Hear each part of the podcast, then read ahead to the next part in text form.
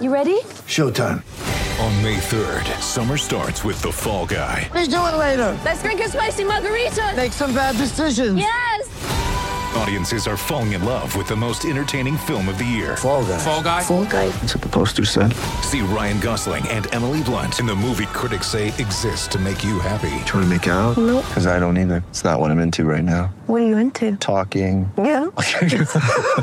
The Fall Guy. Only in theaters May 3rd. Rated PG-13.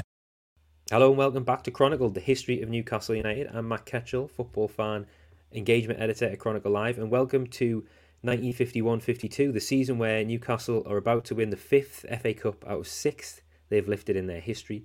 Joining me to describe the run to Wembley and some of the players who made it happen is the club's official historian, Paul Joannou. Paul, the good times are back at St James's Park. How was this 1950s Newcastle side regarded among football circles at the time? Well, Newcastle were now uh, FA Cup holders, of course, and, and they were recognised as one of the glamour sides in the country, uh, without any doubt. You know, the players were well known, the likes of Milburn and Robledo and Mitchell and uh, Joe Harvey, Frank Brennan. Uh, they were all all household names, and the club enjoyed a period of high status for you know, during the, the 1950s. They continually bought uh, brought in new blood, of course, each season, and uh, for this new season of 51 52, uh, they had a couple of new faces. Both came from the lower divisions in Billy Foulkes for £11,500 and Vic Keeble for £15,000. Uh, Welshman Foulkes, an inside forward, was an instant hit. He was capped by his country and to play in the FA Cup final with United uh, that season. Vic Keeble, who uh, would eventually take over the number nine shirt, didn't get into the side straight away. He was on national service, um, and uh, but he was also the star at Wembley in the coming years in 1955. Mm. And this was a side that was packed with goal scorers, really, wasn't it? It was indeed. Uh, 51 52 uh, was a season that saw the Magpies glow with confidence in, in virtually every game. They scored over 100 goals for the season, 114 in, in total. Um, Milburn, uh, Robledo, and Mitchell uh, were full of goals. Uh, Robledo got 39, Jackie got 29 and Bobby Mitchell got 14. So, you know, those three alone up front uh, were, were dynamite. Uh, and Robledo equaled Hughie Gallacher's long-standing goal-scoring record for a season. And that wasn't to be matched and eventually beaten by Andy Cole when he hit the scene in 1993-94. Yes, it must have been fantastic to watch this side. George Robledo is a cornerstone player when it comes to Newcastle United history. Very talented player, very interesting background. We have to do a little bit of a focus on George. Yeah, well, he was, of course, born in Chile, as probably everybody knows. Um, uh, he had a Yorkshire mother, so he was, you know, had had English blood in him. But at that time, the game only had a handful of overseas players, unlike now. Uh, and Robledo became a very big star. Uh, he had film star looks. He made his name as a footballer with Barnsley in wartime football, and Newcastle took a, a very strong liking to him uh, and, and brought him to Tyneside. He was he was a stocky forward, always scoring plenty of goals. Uh, moved to Newcastle in January 1949 in a big deal worth twenty three thousand pounds.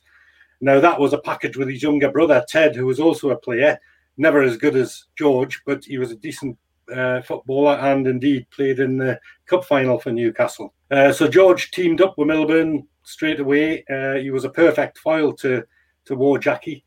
Robledo did all the hard work. He was a grafter, uh, but he was also very lethal when the when the opportunity arrived in the box. Uh, he hit the ball true and he hit it hard. And you know, all told, he, he has an excellent record for the club: 91 goals in 166 appearances, and not many players have got a goal ratio uh, that good. He was always favoured back in his back in South America. He, he played for Chile um, in the 1950 World Cup and and uh, was also all, always tempted to go back there. And of course, British football had a maximum wage, but South America didn't, and he was tempted to go back for a very big financial package. Uh, and he left Newcastle in May 1953. But certainly for his period at the club, he was a hugely popular player and um, you know, stood alongside the likes of Mitchell and Milburn and Brennan as, as the favourites of the side.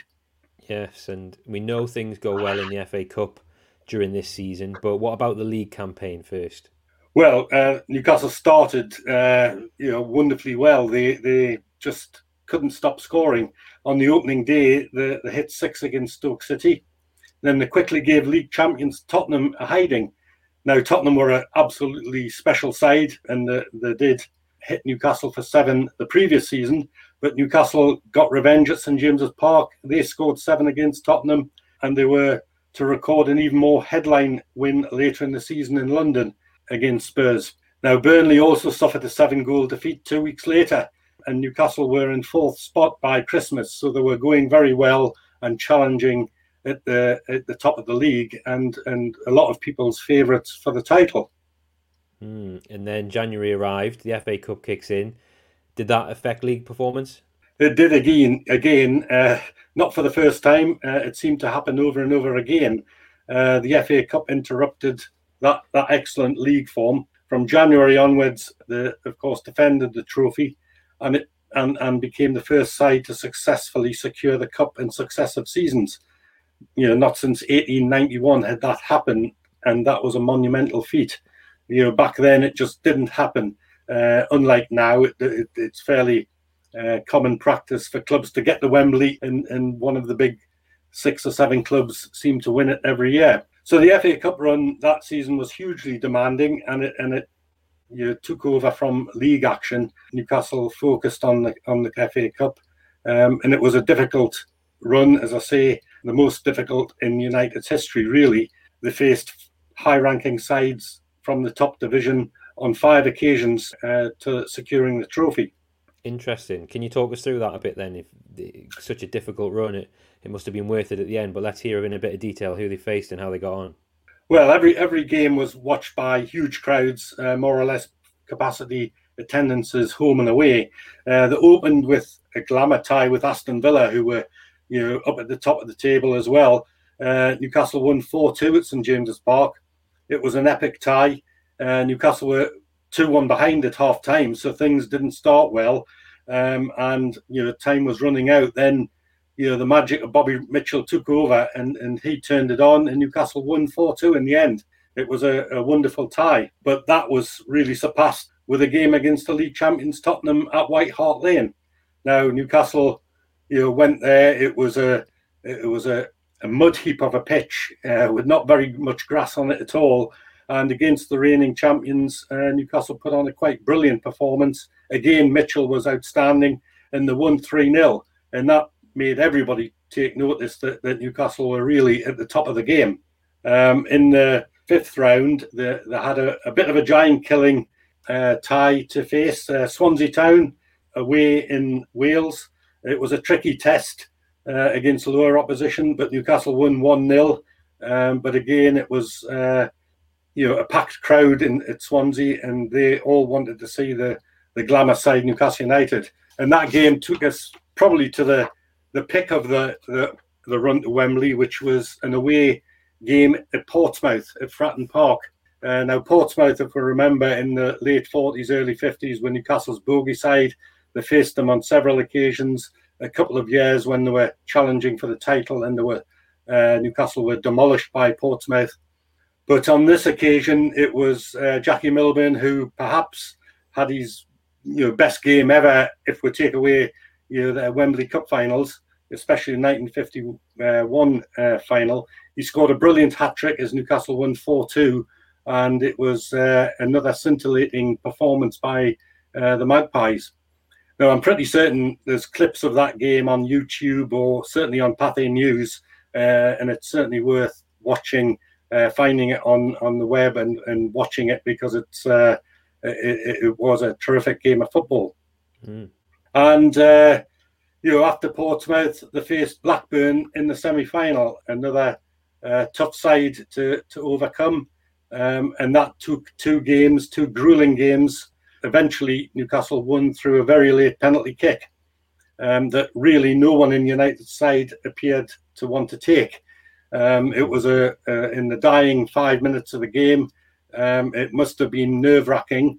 You know, everything was level and one kick, and it was at Wembley.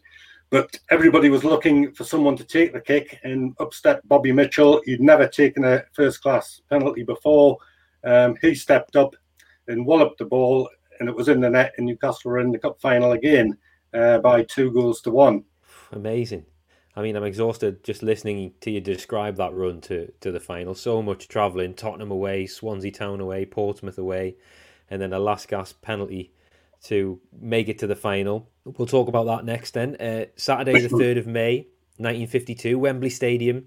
Winston Churchill met the players before the game and presented the trophy afterwards. What sort of a game did he see? Well, it wasn't an epic. Arsenal, the opponents were again one of the top sides in the division and uh, old foes in the cup final for Newcastle back in 1932, of course. They were third in the table, um, so there were no pushovers. It wasn't a brilliant game. Arsenal, unfortunately, were down to 10 men for a long period. There was no substitutes, of course, back then. That was uh, what about 20 years away before substitutes arrived. Arrived. There was another late winner this time by George Robledo. It was his day at Wembley. Uh, it was a lovely uh, Bobby Mitchell run uh, in typical style. He just did that time and time again that season. Uh, went past players and, and, a lovely cross to the far post. Robledo jumped and headed the ball into the net, and that actual moment uh, was captured by a young a young supporter. He was uh, a chap called John Lennon, who later sketched and painted that goal um, and and reproduced it on one of his album covers. So um, that that's another link to uh, the famous Beatles after Albert Stubbins in the wartime years. Yes, we'll talk a bit about that at the end of the episode.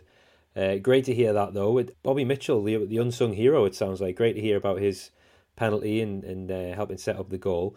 Um, but at this stage, I think we should talk about one of the greats, perhaps the greatest ever to wear the black and white, Jackie Milburn it's a great debate. We might have it at the end of the series. Was he the best ever to play for Newcastle? But this is Wor Jackie's episode. Please, Paul, can you tell us about John Edward Thompson Milburn? Yeah, well, what what can I say? Um, you know, he's certainly, as probably everybody knows, from a well-known footballing family. Uh, of course, the Milburns and Charltons of Ashington. You know, several of that family played first-class football before the war and after the war nicknamed Wor Jackie or the Ashington Flyer in his early days with those initials of uh, JET, Jet, which was very appropriate. He started on the wing in wartime football, uh, switched to the centre forward role uh, once Albert Stubbins and Charlie Wayman had departed, but he could always revert back to the wing, so he was a fairly versatile forward um, over the years, very fast, um, and he hit the ball true uh, and could hit it with uh, either left foot or right foot. England centre forward for a period, and, and there was a lot of very, very good centre forwards at that time during the 50s. He won 13 caps uh, with United from 1943 to 1957. He, he, stayed there and more or less all of his career, although he had a short spell with Linfield right at the end of that uh, period. Uh, and he became a, a manager for a for a short period uh, with Ipswich before returning to the Northeast, where he was a journalist for many a year. He was modest, likable, a lovely man, and, and still to this day a legend in the Northeast. Tyneside's favourite son, maybe. The 1951 final was his greatest moment, without doubt. He was there in 1952 and he had another great moment in 1955. So, three FA Cup winners' medals, and his overall record is just phenomenal uh, 494 appearances in all senior football, including wartime, uh, 238 goals, the very best, uh, although Alan Shearer just topped that in league and cup football. So, you know, was he the best? Maybe he's certainly up there in, in the ranking. And as you say, we might talk about that another time. Yeah, amazing. And you were lucky enough to meet the man himself, weren't you, Paul? A few times. We'd love to hear about the occasions that this happened. Yeah, I was lucky uh, to see him several times, uh, and and once, you know, the first time was as a very young lad, aged about twelve. My father knew all the players and directors back then, and uh, he looked after Jackie's testimonial pre-gathering at the County Hotel, uh, which was a sort of unofficial headquarters for the club during the fifties, sixties, and seventies. So I was there with my dad, and uh, I was lucky enough to be invited onto the bus with all the players going up to St James's Park for these testimonial in '67, and uh, you know, apart from meeting Jackie and all these uh, colleagues, Frank Brennan and uh, everybody like that, uh, Bobby Mitchell, uh, I got to sit next to the great Puskas, who was the famous Hungarian uh, forward, who was the guest player uh, at the testimonial. And, you know, I was in awe. I was only 12, um, sitting at the front of the bus with Puskas next to me. He couldn't speak a word of English, so I just sat there. and I just sat there, you know, pretty frightened at the whole occasion but he smiled and uh, was a was a nice lad uh, and that, well a nice man at that time and uh, uh, and I vivid, vividly recall the great Puskas, of course. So after that, much later, as the club's historian, I, I, interviewed him and, and he wrote a, a foreword for me as well uh, in Somets and James's Park quite a few times. And as I said, lovely man, genuine and, and ever helpful. He was always willing to have a chat and and uh, give advice and talk about his playing career. You know, one of the one of the true greats and a down to earth Ashington Geordie lad. Amazing, amazing. Puskas and Puskas and Jackie Milburn on the same day. Not many people can can have that one in the locker. So um, brilliant to hear that. So yeah, 51-52, amazing season. Um, remarkably, it didn't finish at Wembley for Newcastle, did it? No, the they collected the trophy, uh, had the usual homecoming, and then um, we're away on another uh, landmark overseas tour following on from their late 40s trip to North America. This time it was to South Africa, uh, and not many clubs had gone to South Africa at that time. And indeed, they took the FA Cup with them uh, uh, the very first time the, the famous trophy had left uh, the shores of the UK. And it was a lengthy exhibition trek uh, from the 17th of May to the 18th of July. So that was a long, long time traveling all over uh, South Africa. Uh, they played 16 matches and were heroes wherever they went, of course. And uh, I do re- recall reading that one of the, the, the, fans that watched Newcastle on that tour was the, the great Eusebio. He was mm. uh, in one of the crowds and uh, um, always uh, remembered watching the black and whites. But in the end, it was a very weary tour. The the traveling and, and flying. They flew back then on on uh, one of the first Comet flights, uh, I seem to remember. And the, the Magpies paid for it uh, during the following season uh, because mm. it, it certainly took their tour, took the tour out of the players. Yeah, um, I can imagine. Let well, I'm sure we'll talk about that in the in the next episode. 16 postseason games is, is going to take a, a, a, toll. So yeah, we'll we'll discuss that next Wednesday, I'm sure. Let's end as we do sometimes with an image. Um, we discussed Albert Stubbins on the cover of Sergeant Pepper's Lonely Hearts Club Band album by the Beatles in episode 12. That was the choice of Paul McCartney.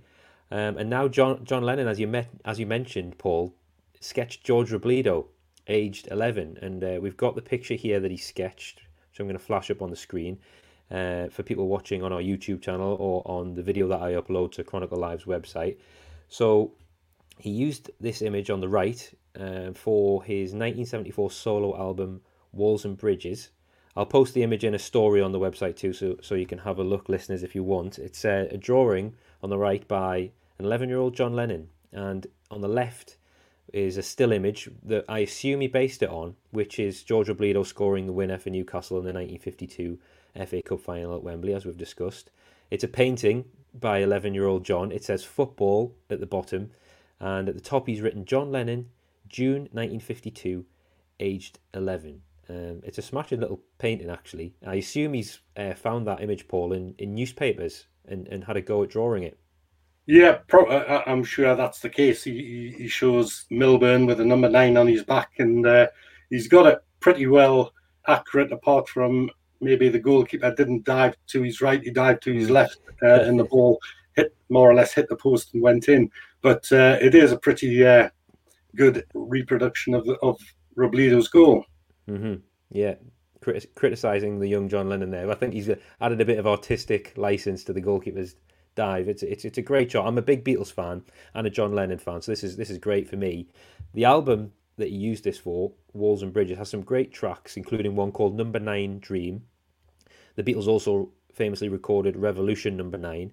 Now, obviously, we can see the drawing. It also features Jackie Milburn, who has his back to us in the drawing, but Lennon's drawn his big red number nine on the back of his shirt, and apparently Lennon lived as a child at number 9 Newcastle Road. He was born on the 9th of October and had a lifelong obsession with the number. Uh, he was being he was quoted as saying it's a number that, that has followed him around, and uh, did a bit of research. The house nine Newcastle Road in Wavertree, Liverpool, sold for four hundred eighty thousand pounds in twenty thirteen, despite having a guide price of one hundred and fifty thousand pounds, and. Uh, it's great. The Beatles were famously indifferent towards football, but we've now talked about both Lennon and McCartney paying tribute to two Newcastle legends, Albert Stubbins and George Robledo. Yeah, well, that, that that's that's great. I, I didn't actually realise or, or, never knew that uh, John Lennon had a thing about a number nine, and he lived in Newcastle uh, uh, Road, which is uh, amazing. I'll have to go away and uh, have a look at that myself. That's uh, I wonder if the number nine came from you know Jackie Milburn and the number nine shirt after the 51 final in the 52 final. You know, that, that shows how big Newcastle United were that every young lad in the country you could associate themselves with the club, uh, which is uh, you know virtually the way it was back then. Absolutely, yes, and that's what this podcast is all about. Newcastle United are a massive club, and we're reminding everyone about it by recording these episodes. Another great one, Paul. Loved hearing about this team, this era in particular. Um, and the best thing is, they're not done. They win another FA Cup in the next episode, which we'll talk about next Wednesday. That is the last domestic trophy.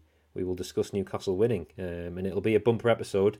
Lots to get through, and there'll be another relegation in there, and possibly the arrival of floodlights at St James's Park as well. So look forward to that one, listener. Thanks for tuning in. Before we go, I have one more piece of bonus content for you. It's an audio clip passed on to me by a friend of the show, Richard Anderson, that was captured in 2006.